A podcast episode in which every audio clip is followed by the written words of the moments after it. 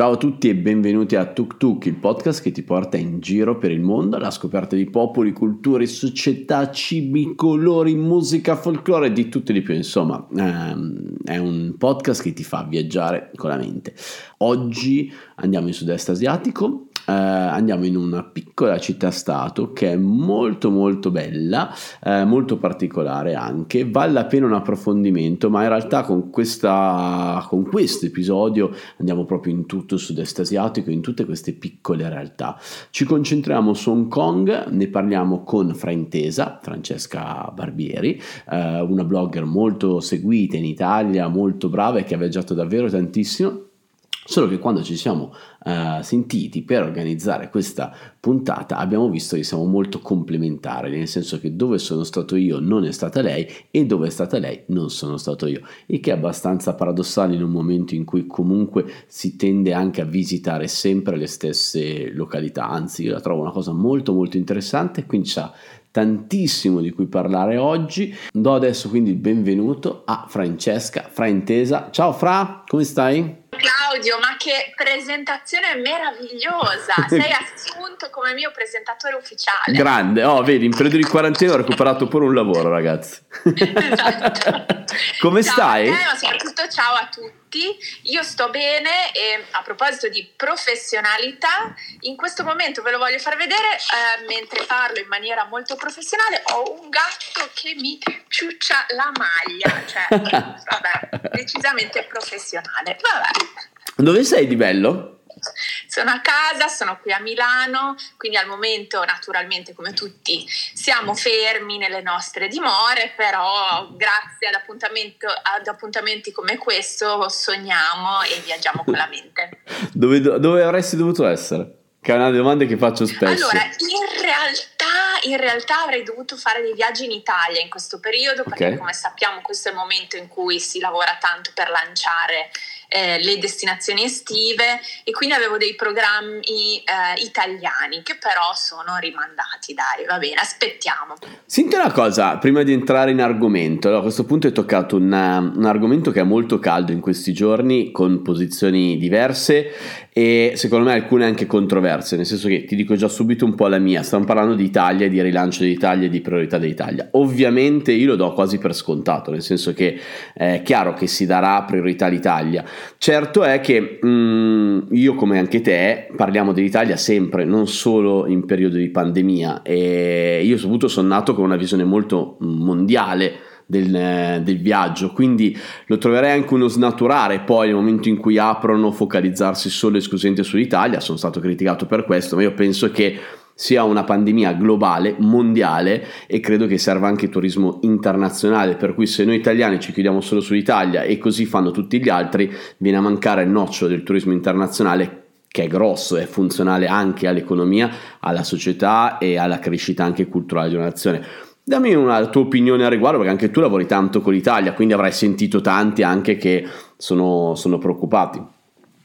Sì, guarda, io per risponderti ho finito 5 minuti fa un webinar sull'Australia, quindi la penso come te. L'Australia è il paese sul quale sono più specializzata, però appunto, e che non vedo l'ora di tornare a visitare, quindi la penso come te, cioè credo che assolutamente l'Italia abbia bisogno di essere rilanciata, probabilmente anche per prima, perché anche per una questione logistica, sì. Cioè noi probabilmente non potremo fare dei viaggi per turismo all'infuori dell'Italia ancora per un po', mentre mi auguro e credo che i viaggi all'interno della nostra nazione siano autorizzati prima, quindi sicuramente si inizia a parlare prima di Italia. Però io sono assolutamente a favore del andare a promuovere l'estero non appena possibile, perché sono una grande fan di entrambe le cose. Certo, sì, infatti senza remore, senza ipocrisia, insomma, il viaggio è inteso viaggio al di là dei confini, anche perché poi subentra poi una specie di matriosca. Tu dici, molti dicono no, solo Italia perché adesso c'è solo Italia, ok, e come fai a scegliere una regione piuttosto che un'altra, una città piuttosto che un'altra? Cioè in ogni modo lascerai sempre qualcuno scontento, perché non è il dramma, la tragedia locale, non so, faccio un esempio, terremoto di Amatrice, dici va bene, porto tutto il turismo in quella zona, faccio dei trekking e risollevo un'area. Ma qua stiamo parlando di un mondo intero, oltre io addirittura venendo da Piacenza, tu sei a Milano, siamo tra le regioni e le province più colpite d'Italia, lo sappiamo bene, quindi dire anche Italia, non so quanto abbia un significato, non fraintendetemi, non dico di non dare priorità assolutamente, però vedo tanta demagogia in questo quando la cosa importante è che si torni in sicurezza a viaggiare, a scoprire il mondo, e soprattutto secondo me il grande aspetto che dovremmo andare a combattere, dove noi blogger dobbiamo forzare la mano, è sconfiggere la paura di tornare a viaggiare, perché sono convinto che in tanti avranno paura a tornare a viaggiare. Ma infatti secondo me quello che dovremmo andare a cercare un po' tutti è una nuova normalità. E probabilmente se una persona ha sempre viaggiato solo in Italia perché così si sentiva, continuerà a focalizzarsi sull'Italia.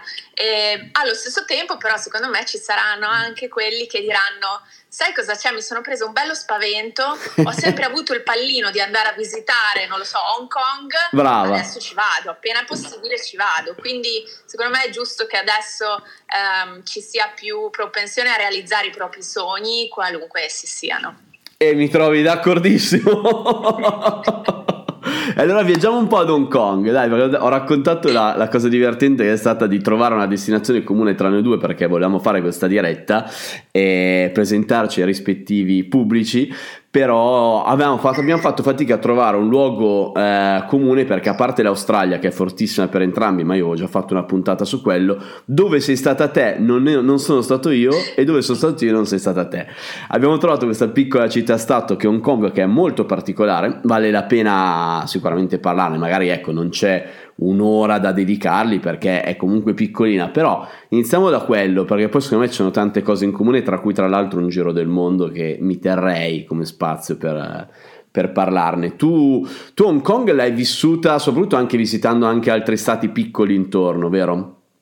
Sì, esatto, allora ci sono stata 3 volte però l'ultima volta l'ho usata come base per iniziare il mio giro del mondo, diciamo la parte asiatica del mio giro del mondo, e quindi da lì sono passata a piedi al confine con la Cina, e poi da lì ho fatto anche Macao, Taiwan e tanti altri stati.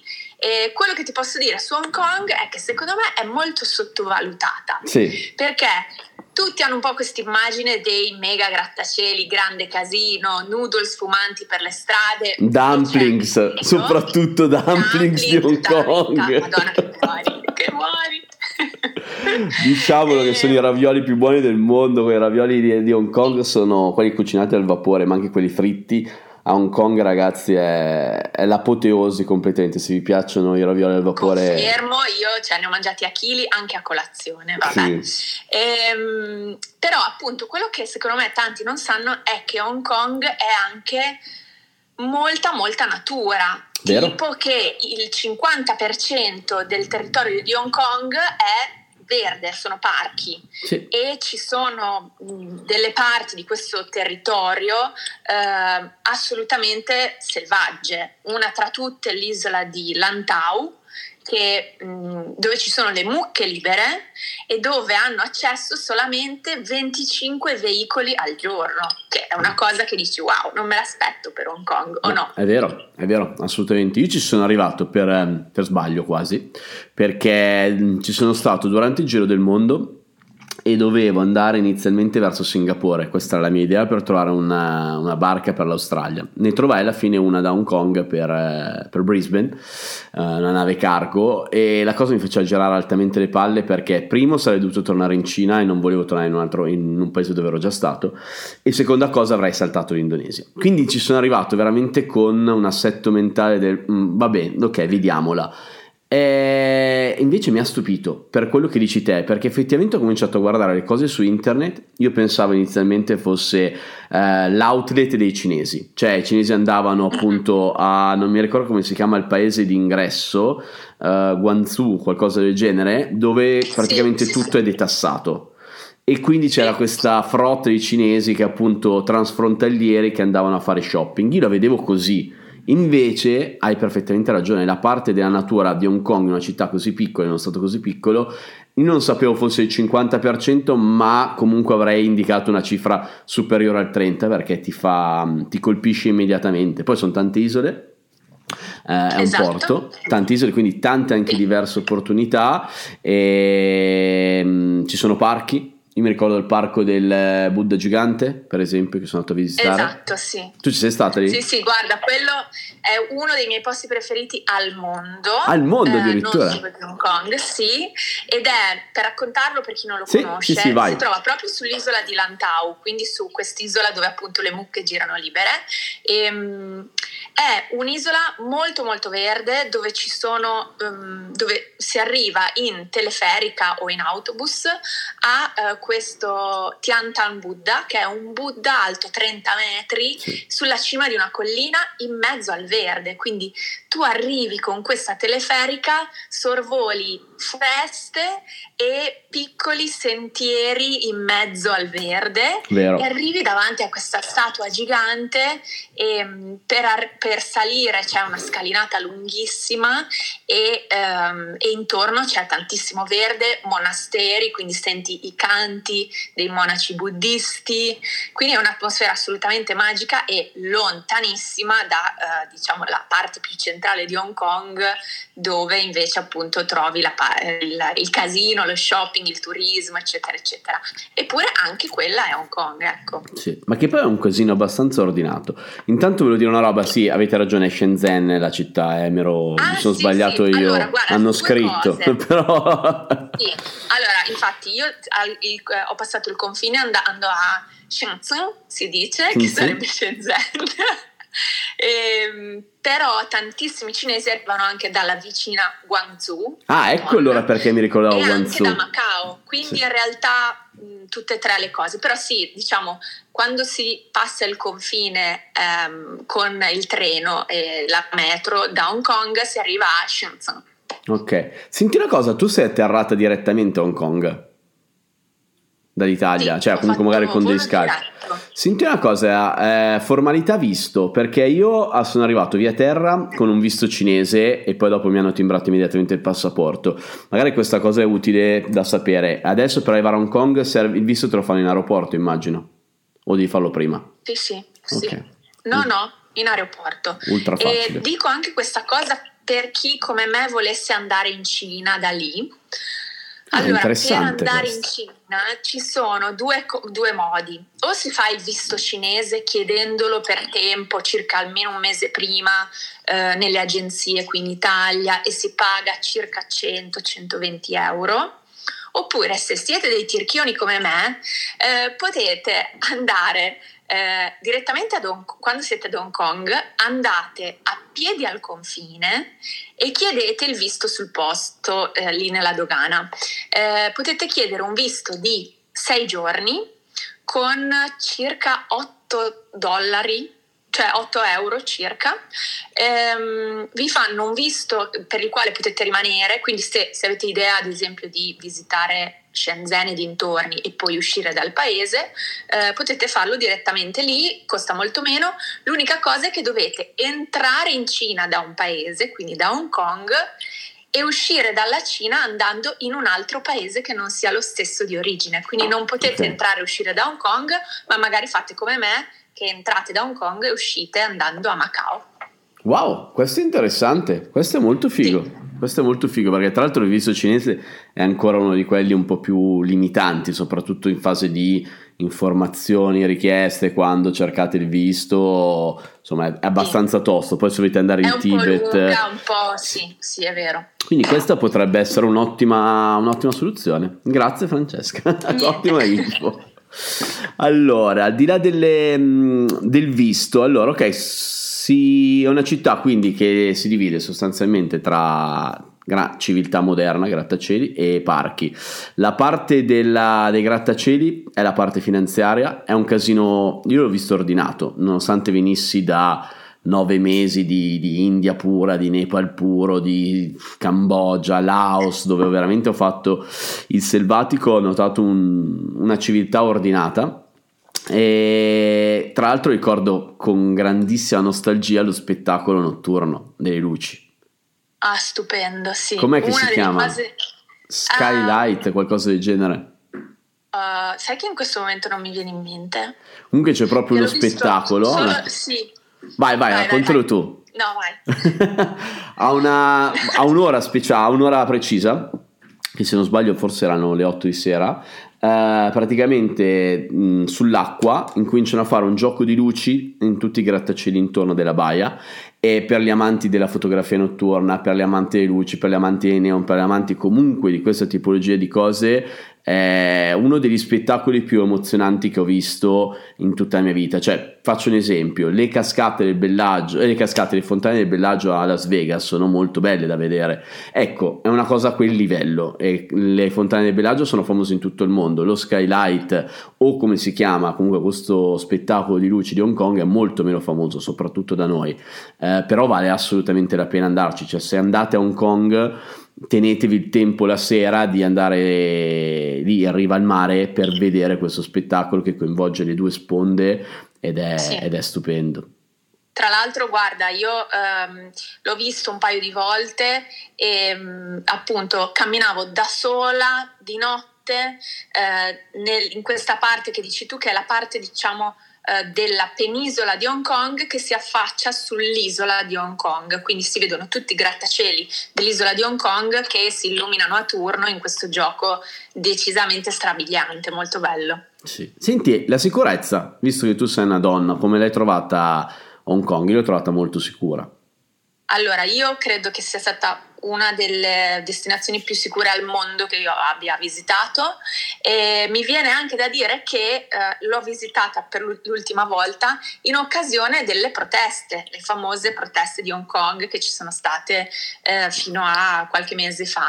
Vai, raccontaci. E anche lì sono rimasta basita dall'ordine, la precisione, cioè incredibile, perché poi venendo, io partivo dall'Italia, quindi vedevo quello che i media raccontavano qui e mi aspettavo una situazione di caos importante, mentre invece quando sono arrivata lì mi sono resa conto che c'è un'organizzazione maniacale anche nelle proteste, quindi tu con almeno 1 o 2 giorni di anticipo sai a che ora sarà la protesta, dove, in quale vie. E se tu ti troverai a passare nelle vie di fianco non ci sarà assolutamente nulla, cioè tutto estremamente controllato. Ho assistito a delle proteste ed erano assolutamente localizzate, e diciamo le manifestazioni di massa invece, anche quelle tutte organizzate, in orari prestabiliti, quindi assolutamente un senso di sicurezza costante anche nel bel mezzo delle proteste. Banalmente, camminare la sera a Milano da sola è molto meno sicuro, ecco. Quantomeno come sensazione, sicuramente. Sì, parliamo di sensazioni, certo. Tu le vedi le domande, se le evidenzio? Sì, grande. Le vedo. Allora, la prima ci chiede quanti giorni passarci, non per un giretto turistico ma per godersela bene. Qua direi che è proprio Francesca quella che sa rispondere meglio, perché io ci ho fatto 3 giorni e 2 notti. 3 giorni e 2 notti, poco. Allora, secondo me conviene starci almeno una settimana, diciamo almeno 5-6 giorni proprio minimo, per vedere le cose con calma, perché c'è da fare, non so, oltre all'isola di Lantau, quella del grande Buddha, c'è l'isola di Lamma che ha delle spiagge meravigliose e dà delle zone di pescatori assolutamente suggestive. C'è l'isola di Hong Kong che è quella più, magari, dove vivono anche tanti expat, dove c'è un po' di nightlife molto bella. Poi c'è la parte, diciamo, della penisola che è quella più busy, diciamo più movimentata, dove ci sono dei quartieri assolutamente caratteristici, come ad esempio quello delle perline, assolutamente assurdo. Tipo? Quindi, cioè c'è un quartiere che vende solo perline? È una zona dove anticamente c'erano i produttori di perline e dove ancora ci sono questi negozi strabilianti, quindi, ma questo è solo uno dei quartieri di Hong Kong da vedere, ecco. Poi ci sono i templi pazzeschi in tutta la città, c'è Victoria Peak, che è una collina sulla quale si può fare trekking in mezzo al verde e vedere tutta Hong Kong dall'alto, quindi ci sono un sacco di cose da fare. Grande. Aspetta che te ne cerco un'altra, perché secondo me si sposa molto bene con questa. Costa molto fare un viaggio ad Hong Kong, ovviamente biglietto aereo a parte. No, allora viverci sì, costa tantissimo, da turista no, soprattutto perché un po' come in tutta l'Asia, per quanto riguarda i pasti spendi pochissimo, cioè sì. Banalmente mangi i dumpling, ti sfondi di dumpling con pochi euro, ecco. Ci sono anche ristoranti raffinatissimi, vero. Quindi non pensiamo che sia solamente la classica meta di sud-est asiatico, ecco, no. Però si può fare anche on a budget, come dicono gli inglesi. Confermo. E ci sono anche soluzioni di alloggio di ogni tipo, dagli ostelli a hotel di fascia media assolutamente accoglienti, anche se le stanze sono più piccole di quelle che sono le classiche stanze qui in Europa, ma quello un po' in tutta l'Asia, e quindi assolutamente non costa tanto fare un viaggio a Hong Kong. Sì, confermo, io l'ho fatto assolutamente on budget perché era il periodo del giro del mondo, quindi all'epoca era ancora Asia, non lavoravo ancora, quindi era veramente 15 euro al giorno il mio budget. Non è stato rispettato a Hong Kong, ma di poco. Gli ostelli costano molto poco, sono molto particolari perché di base sono 2 o 3 edifici nella downtown finanziaria che hanno a dei piani dei grossi appartamentoni adibiti a ostello. Sono iper piccole le stanze, i bagni sono minuscoli, però si spendono, se non ricordo male, meno di 4-5 euro a notte nell'ostello, quindi assolutamente è per tutte le tasche. E come ha detto Francesca, assolutamente vero, la cucina di Hong Kong è tra le migliori che abbia mai provato in tutta l'Asia. Non saprei se è cucina tipica di Hong Kong o se è in qualche modo la sintesi delle cucine asiatiche di quella zona, e credo più la seconda risposta. Sicuramente i dumplings, cioè i ravioli al vapore di Hong Kong sono qualcosa di pazzesco davvero, cioè vedi veramente la differenza, però hanno preso di tutto dagli stati vicino e da tutta quella zona d'Asia. Si mangia davvero bene e, come ha detto Francesca, è vero, per tutte le tasche, perché essendo chiaramente una capitale finanziaria anche, ovviamente ci sono anche tante persone, tanti lavoratori che hanno una disponibilità quasi illimitata di soldi, quindi cene clamorose con chef stellati eccetera, oppure lo street food che è molto molto pulito rispetto al resto d'Asia, molto pulito, ed è veramente veramente gustoso. Confermo. Spaghetti di medusa ci dicono, tu li hai provati? Io ho provato la medusa fritta in Cina, ma gli spaghetti di medusa mai. No, neanch'io, però veramente come dici tu, a Hong Kong trovi di tutto e tutte le cucine dell'Asia, quindi non mi stupisce. Lo consiglieresti come primo viaggio in Asia? Sì, sì, perché magari è meno straniante di altri paesi asiatici per chi non è mai stato in Asia, e appunto coniuga un po' le due dimensioni del sud-est asiatico in certe zone, vero. E delle grandi megalopoli cinesi, per esempio, in altre zone. Quindi secondo me è un bel mix per partire, per farsi un'idea di che cosa aspettarsi in Asia. Senti una cosa, magari per avere un'idea di un viaggetto che potrebbe essere, come hai detto giustamente te, una via di mezzo adeguata per fare il primo viaggio in Asia. Sto pensando Hong Kong, Taiwan, Macao. Allora, un viaggio lì, in quella zona, quanto tempo è necessario per farlo bene? Secondo te quale può essere un budget? Ovviamente escludiamo sempre il biglietto aereo, perché Hong Kong ha tante compagnie che volano su Hong Kong, quindi dipende tantissimo dal periodo dell'anno. Controllate anche il capodanno cinese, perché io sono stato durante, esatto, il capodanno cinese, i prezzi erano molto alle stelle, quindi dovete verificarlo, perché il capodanno cinese è una variabile molto importante quando viaggiate nel sud-est asiatico, soprattutto perché cade quasi sempre a febbraio, che è il periodo migliore a livello di stagione per visitare il sud-est asiatico, cioè quando c'è meno umidità e le giornate un po' più belle col cielo azzurro, quindi occhio sempre a questa variabile. Escluso il volo, un viaggio così come lo struttureresti? Il budget, dove dormire, che fare, se vuoi spaziare spazia tra Macao, Taiwan, tutto. Va bene, allora guarda, ti racconto un po' l'itinerario che ho fatto io, poi chiaramente per le tempistiche è molto soggettivo, cioè se uno ha non lo so, meno di un mese, 3 settimane lo può fare, magari un po' andando, però lo può fare. Se uno ha di più, tanto meglio, perché chiaramente più stai in un posto più lo impari a conoscere, ad apprezzare. Io ho fatto questo itinerario, sono partita da Hong Kong, sono rimasta un po' lì, poi sono andata a, appunto, prendendo la metro a chiedere il visto a Shenzhen, e sono rimasta un po' a Shenzhen, quindi così mi sono fatta un po' un'idea di questa città cinese, sì. Ed è interessante perché già passando il confine cambia molto da Hong Kong. Poi da Shenzhen ho proseguito in nave,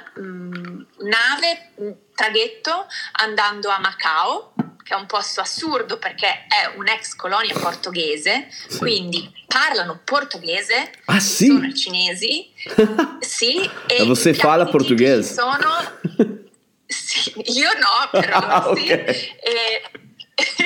E i piatti tipici sono il bacalao, il pastéis de nata, cioè, quindi tu sei a Lisbona ma in Cina. No, quindi ma adesso mi hai convinto, adesso voglio andarci. Bellissimo, è bellissimo. Non l'avevo considerato. Anche su Macao, che ti vedo interessato.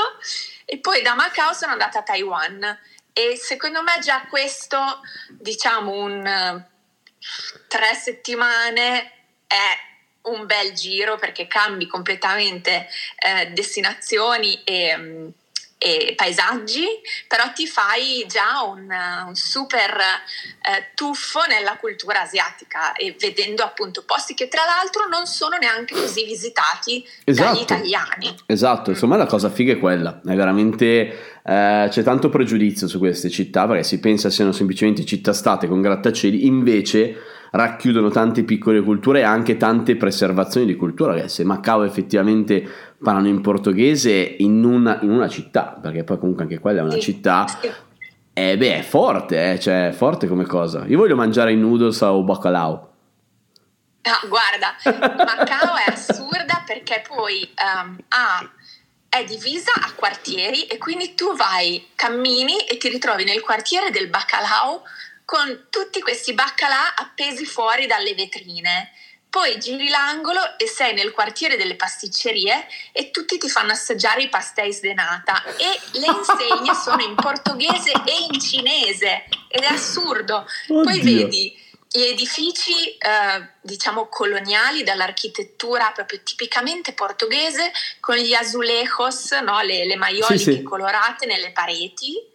E poi giri l'angolo e c'è il palazzone con gli appartamenti bassi e i condizionatori fuori dalla finestra, tipicamente asiatico.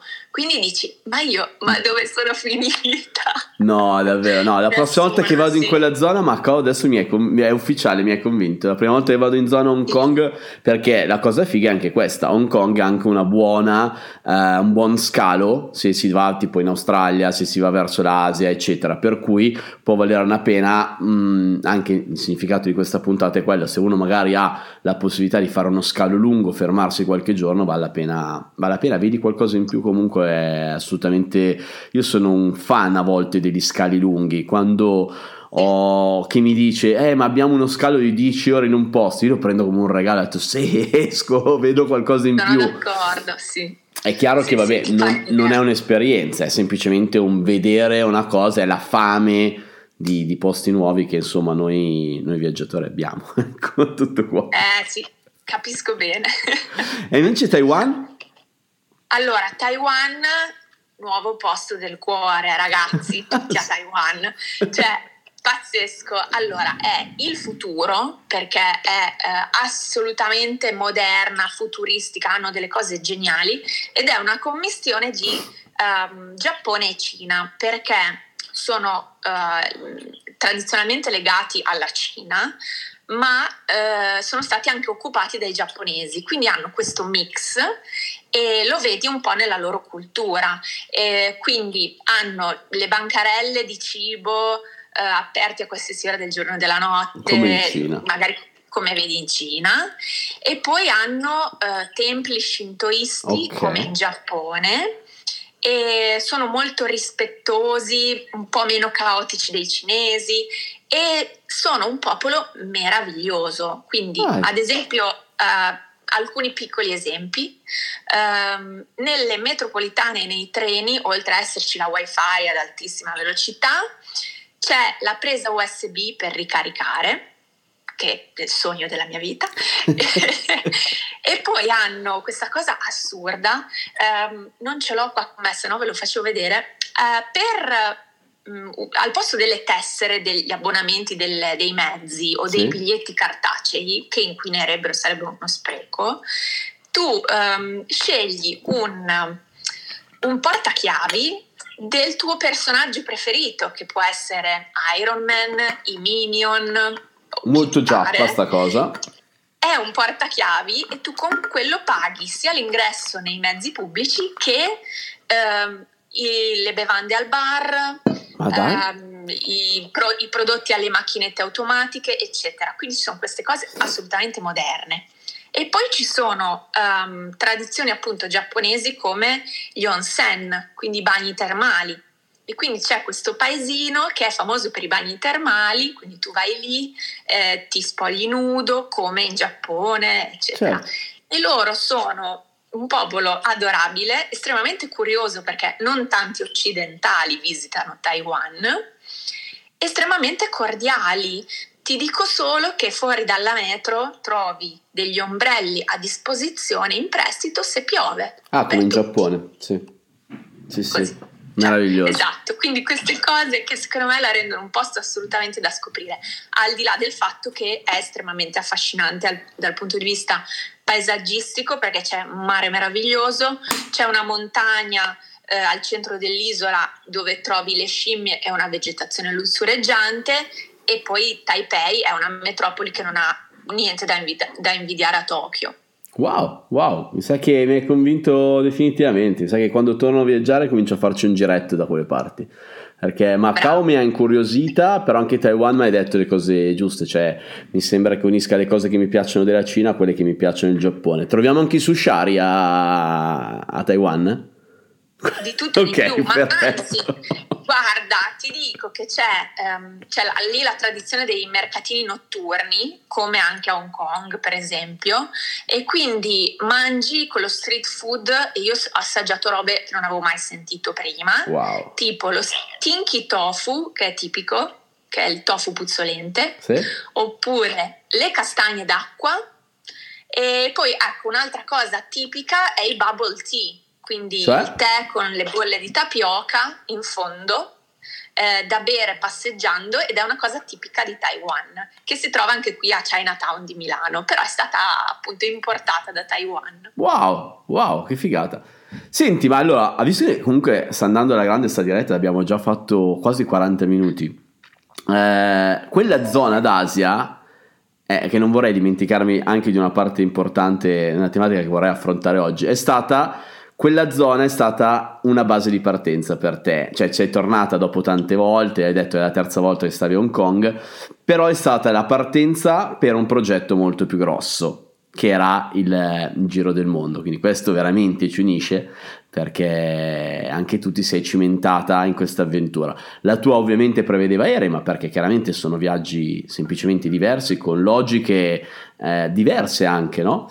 Hai voglia di raccontare questa esperienza e diciamo il progetto, cosa includeva, cosa è diventato, cosa è stato, perché chi mi segue sa benissimo che ne ho parlato sui miei canali, perché ho avuto la fortuna di avere una spoilerata di questo giro del mondo in tempi non sospetti, ma visto che sono stato bravo non ho detto niente a nessuno, e mi aveva colpito molto per la storia personale di Francesca e l'idea che ci stava dietro. A me faceva impazzire la cosa della data, quella mi ha cambiato il modo di vedere determinate cose, quella chiacchierata che ci hanno fatto in quel bar di Milano quel giorno, perché pensare alle date in quel modo io non l'avevo mai preso in considerazione. Una volta che l'ho preso in considerazione in quel modo è cambiato tutto, cioè è cambiato tutto, è cambiato il modo di percepire il calendario, le date, certe date nefaste soprattutto.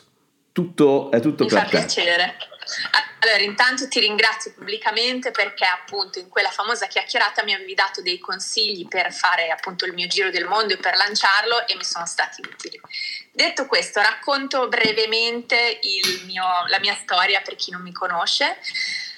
Allora, appunto, viaggio da tanti anni, ma mi sono dovuta fermare perché nel 2018, l'8 ottobre, ho avuto la diagnosi di tumore al seno, quindi sono stata, diciamo, bloccata per cause di forza maggiore per curarmi un po' di mesi. E siccome appunto l'8 ottobre per me era una data infausta, no? Ho deciso di dargli un nuovo significato per far sì che non dovessi più odiare quella data sul calendario per il resto della mia vita. E così un anno dopo, l'8 ottobre 2019, dopo aver finito tutte le chemioterapie, le operazioni, eccetera, ho deciso di partire per fare il giro del mondo da sola. E ho lanciato una raccolta fondi che ha sia sostenuto il mio progetto, sia la parte a cui tenevo di più, quindi metà di questa raccolta fondi l'ho donata alla fondazione AIRC per la ricerca sul cancro. E poi appunto l'8 ottobre sono partita, ho preso il mio volo Cathay, Milano, Hong Kong, e ho iniziato proprio da lì questa avventura in solitaria che mi portava non solo a realizzare un sogno, ma anche a andare a raccontare la mia storia e parlare di tumore al seno nel mondo. Quindi io poi nel mio percorso ho tenuto delle conferenze e ho rilasciato interviste ai media locali lungo il tragitto, ecco. Quindi wow, questo è stato l'inizio del viaggio.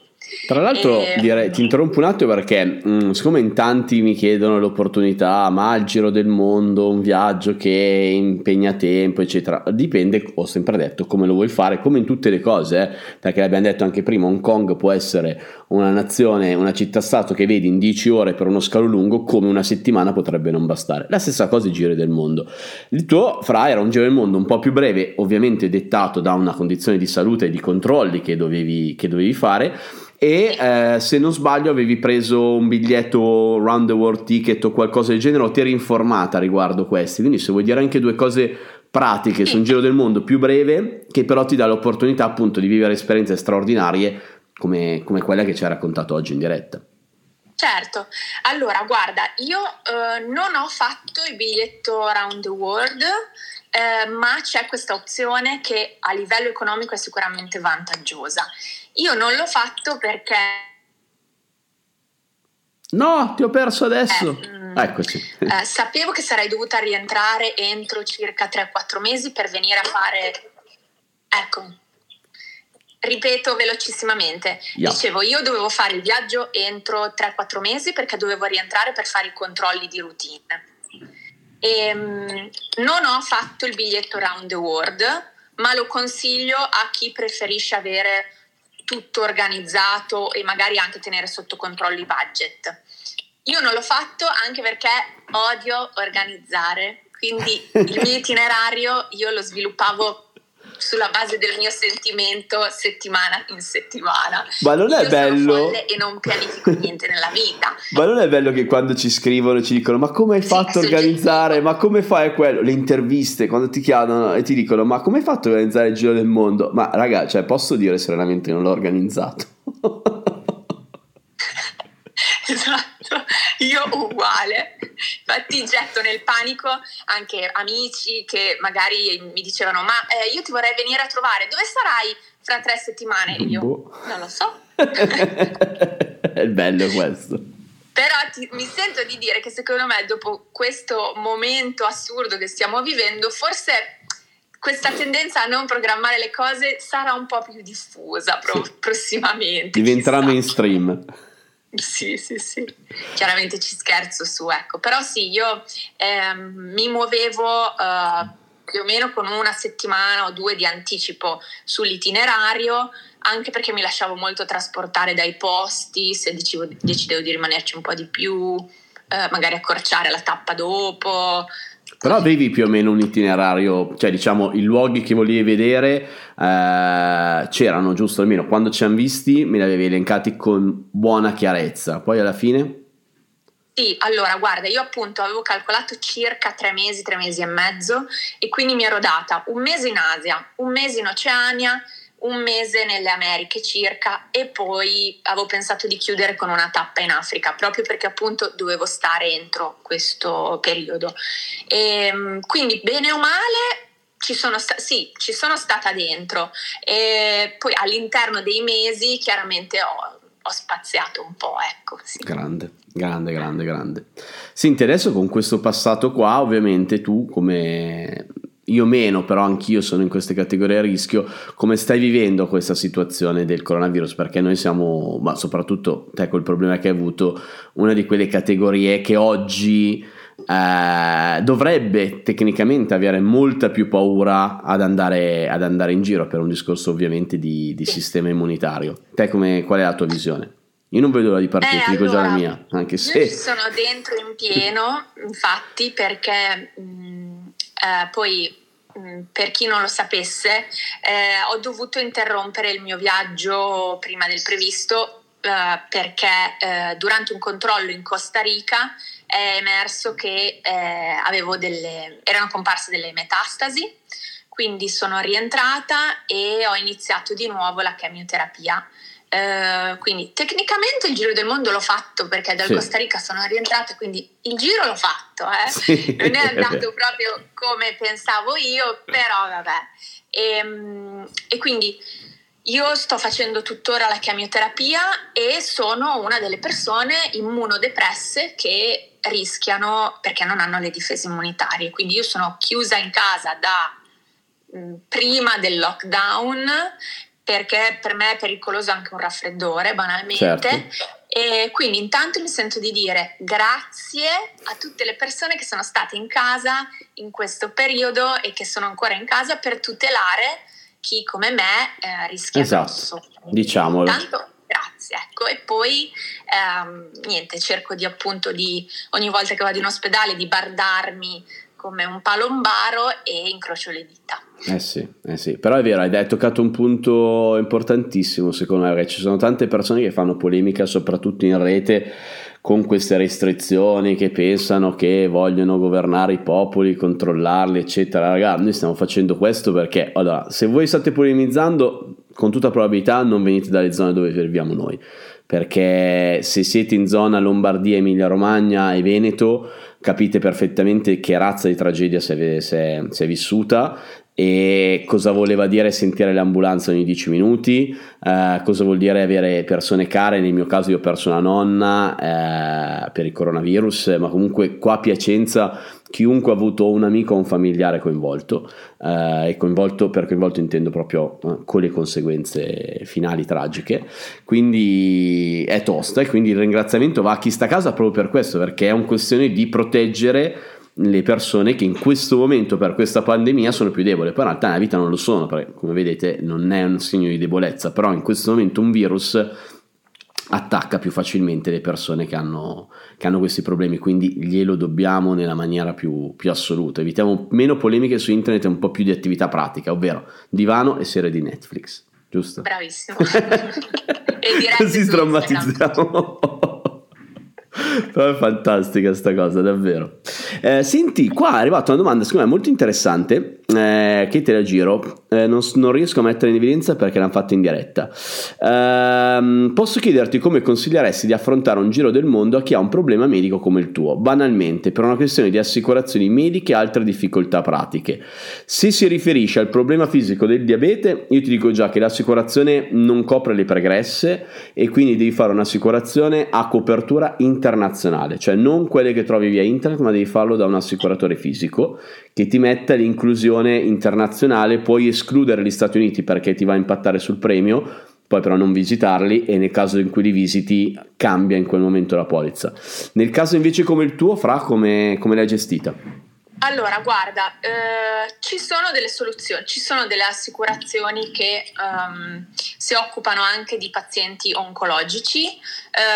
Non starei a spiegare tutti i dettagli perché sono situazioni molto particolari e non tutte le assicurazioni offrono questi servizi, quindi anche per non fare delle pubblicità a caso così, direi che nel caso, se è questo l'argomento che vi interessa, magari scrivetemi che vi spiego eventualmente come ho fatto io, però ci sono appunto delle assicurazioni che coprono anche questa situazione, insomma, sì.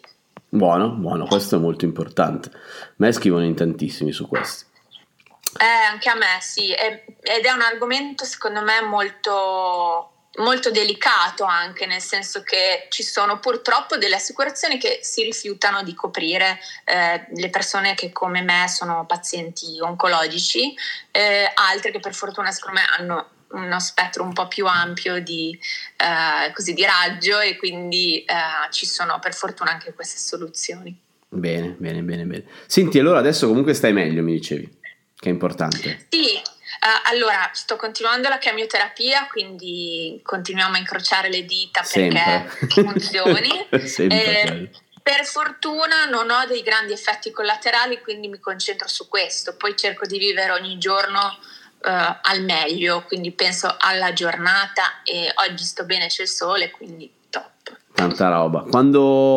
Quale sarà, diciamo, il primo viaggio vero che vorrai fare appena questa situazione, a questo punto questa unione di situazioni finisce per te? Cioè a questo momento andiamo veramente fuori Italia, immaginiamo proprio di andare finalmente in aeroporto, che biglietto aereo per dove lo prendi? Allora, mi piacerebbe tornare in Costa Rica, visto che ho interrotto lì il mio viaggio e del Costa Rica non ho visto niente se non la mia camera d'hotel, la piscina che intravedevo dalla finestra e la clinica medica. Neanche un bradipo lungo la strada per l'aeroporto, quindi direi che ci devo tornare decisamente. Ti è rimasta proprio qua? Sì, no, anche perché l'avevo messa in lista, perché io sono una grande appassionata di natura e animali, quindi il mio obiettivo era apprezzare la fauna locale, e non parlo di uomini, parlo di animali. Anche perché i Ticos mi sa che non c'era granché là. No, poi insomma non ero proprio interessata ai bradipi, e quindi devo assolutamente tornare in Costa Rica. È bello. Costa Rica non farò dirette sul Costa Rica, non penso, quantomeno adesso. Io ho vissuto un'esperienza piuttosto controversa, ma che te ne parlai, nel senso che secondo me è uno zoo a cielo aperto bellissimo, clamoroso. È uno dei pochi posti al mondo dove vedere veramente tantissimi animali in uno spazio così piccolo, quindi consigliatissima per quello. Non mi è piaciuta l'eccessiva organizzazione. Lo promuovo soprattutto in Costa Rica per quelle famiglie giovani, che hanno magari dei bambini che comunque possono già comprendere, quindi magari hanno almeno già 8-9 anni, quindi si rendono conto delle esperienze che stanno facendo. Wow, è meraviglioso, perché hai tutte le condizioni di sicurezza possibili e immaginabili all'interno di una foresta pluviale con tantissimi serpenti, ragni, animali anche pericolosi. È tutto in sicurezza, davvero. Per chi la vive in maniera wild si sente un po' costretto, no? In qualche modo. E in più io l'ho vissuta nella stagione delle piogge, ho vissuto molto il rapporto dei Ticos con gli europei e gli americani che sono arrivati, hanno invaso le loro terre, hanno fatto attività commerciale, insomma li hanno sfruttati. Per una serie di ragioni non sono un super fan del Costa Rica, però io ve lo consiglio vivamente. Io innanzitutto voglio tornarci perché mi piace da Dio cambiare idea sui posti. Quindi se un posto non mi ha lasciato un'impressione ultra positiva, gli do ancora con più probabilità una seconda chance, e poi voglio tornare a vivere queste esperienze, insomma è natura pura, ci sono vulcani, foreste, il mare è veramente bello. Secondo me Costa Rica vale la pena farci un viaggio, e ecco, visto che alcuni che ci seguono magari hanno dei bambini piccoli eccetera, secondo me se hanno almeno un 7-8 anni è uno dei viaggi più belli che possono fare assolutamente. Se invece cercate robe molto molto wild, allora andate in Africa, non andate in Costa Rica. Quello tutta la vita. No, infatti io amo l'Africa, e sarebbe stata anche quello lungo l'itinerario, diciamo in paesi dell'Africa che non ho ancora visto, però appunto diciamo anche il bradipo così nella natura prima o poi lo devo vedere. Anche i tucani sono bellissimi. Esatto. I tucani sono belli, sì, quello sì. Qua mi dicono in diretta se diamo una seconda chance anche alla cugina boliviana. Loris, tu sai di un episodio, sai benissimo che ho dato una seconda chance alla cucina boliviana e l'ha fallita miseramente, quindi la cucina boliviana non la salviamo, mi dispiace, come anche quella nepalese, gli ho date 10 di opportunità, ma non ce la facciamo proprio. Grande, senti Francesca, io ti ringrazio davvero, è stata un'ora veramente piacevolissima, adesso a minuti finisce la diretta, ti ringrazio, ti auguro il meglio. Grazie. Ti auguro di tornare a viaggiare, perché questo vorrebbe dire una serie di cose molto positive per tutti e anche per te, quindi grazie davvero, la tua testimonianza è stata veramente molto, molto bella, good vibes come in tanti hanno scritto. Grazie. Vuoi salutare, vuoi dire qualcosa? Grazie. Grazie a tutti quelli che ci hanno seguito e mi è piaciuto un messaggio che ho intravisto che dice che abbiamo ricordato che i limiti sono solo nelle nostre teste, e sono d'accordissimo. Ora vi saluto. Grazie davvero Fra. Ciao. Un abbraccio, un bacione. Ciao ciao. Ciao ciao ciao.